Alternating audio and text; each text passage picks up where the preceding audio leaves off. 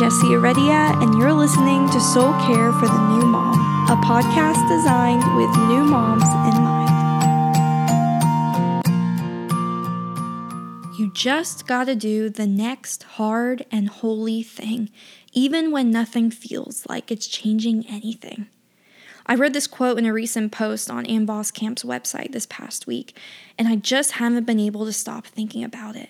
Because isn't this true for so many things in our life, even our own marriage?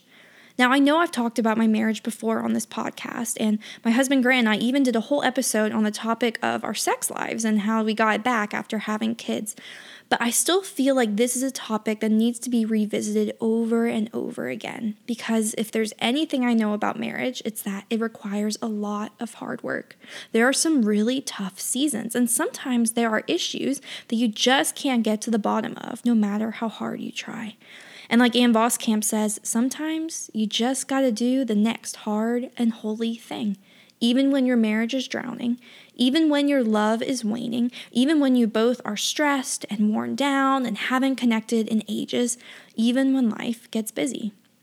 Now, for my husband and I, the next hard and holy thing that we've had to do recently is start going to marriage counseling.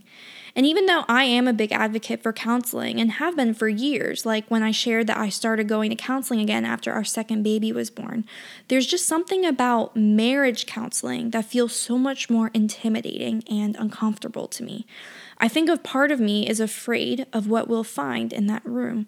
I'm afraid that I am the source of all the problems we've been facing and that I won't be able to hide it anymore. But even still, I know it's important and it's necessary. It's a hard thing to do, but it's also holy because the Lord wants our marriages to thrive. He commands our marriages to thrive because marriage is not just a reflection of how a husband and wife love each other, but it's a reflection of how Christ loves the church. It's a reflection of how God loves us. A Christ centered marriage is what sets our lives and our families apart from the rest of this broken, fallen world. So, if there are pieces in our marriage that are not centered on Christ, that are not reflecting His love and His holiness, then it is imperative that we work towards that holiness, even when it hurts, even when it's hard. I remember being pregnant with my second and feeling so scared of what would happen between my husband and I. It felt like we had just gotten into a good groove again. We had just started connecting again. I had just started enjoying sex again. And now here we were, about to enter into those exhausting newborn days again. And I was terrified.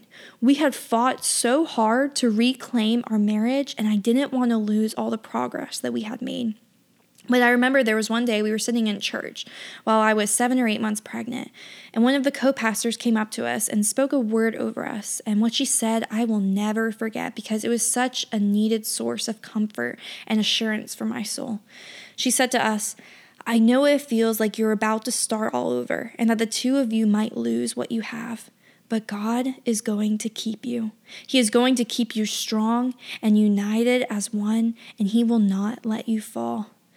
And man, if I could count the number of times since then that I have felt like we are falling, only to be surprised by just how faithful God is to keep His word and help us keep moving along, you would be so encouraged. Because I'm telling you, friends, the Lord does want your marriage to thrive. And sometimes He uses the hardest of times to prune you and make you even stronger. Sometimes He uses unhappiness and struggle to bring you to a place of desperation for more of Him. And sometimes He uses what feels like the most unholiest of situations to make you and your marriage reflect even more of His holiness. And this is what I'm clinging to as we start this journey of marriage counseling and sorting through just all of the junk that we've both been bringing into this relationship.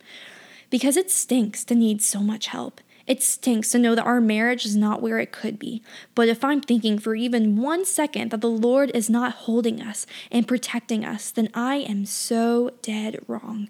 And I'm speaking these things over myself and over you as well, because I know some of you listening are in this exact same place.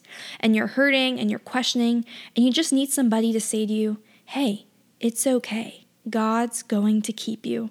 And right now, in this moment, it's time for you to do the next hard and holy thing, even when nothing feels like it's changing anything.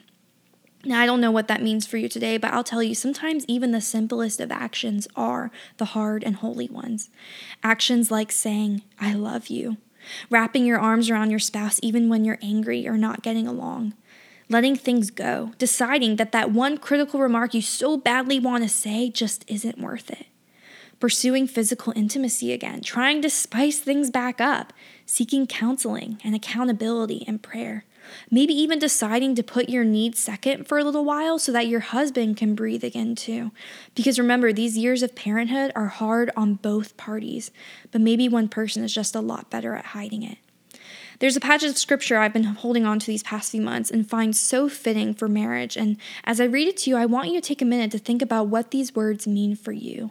How is the Lord wanting to spur you on in love and action? What is the next hard and holy thing? Even the things you can start doing today to keep your marriage centered on Christ as Christ continues to work in you and keep you.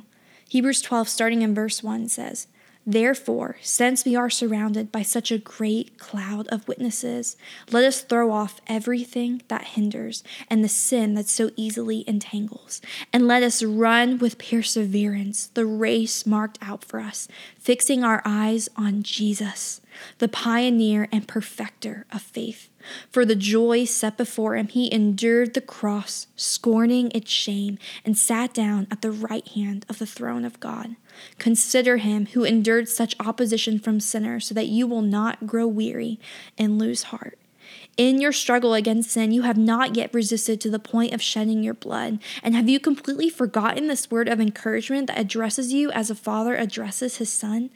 It says, My son, do not make light of the Lord's discipline, and do not lose heart when he rebukes you, because the Lord disciplines the one he loves, and he chastens everyone he accepts as his son. So endure hardship as discipline, for God is treating you as his children. For what children are not disciplined by their father? If you are not disciplined and everyone undergoes discipline, then you are not legitimate, not true sons and daughters at all. Moreover, we have all had human fathers who disciplined us, and we respected them for it. How much more should we submit to the Father of spirits and live? They disciplined us for a little while as they thought best, but God disciplines us for our good, in order that we may share in His holiness. No discipline seems pleasant at the time, but painful. Later on, however, it produces a harvest of righteousness and peace for those who have been trained by it. Therefore, strengthen your feeble arms and weak knees. Make level paths for your feet, so the lame may not be disabled, but rather be healed. Make every effort to live in peace with everyone and to be holy. Without holiness, no one will see the Lord. Let's pray. Lord, we give you our marriages today and we ask you to show us the next hard and holy thing that you have for us to do. Remind us of the power of your word and truth and help us walk in it towards holiness. Keep us in step with your spirit and in tune with one another. Show us what it means to love each other as you love us. Lord, we love you and we thank you for the blessing of marriage and the good plans that you have for us. And into Jesus' name I pray. Amen.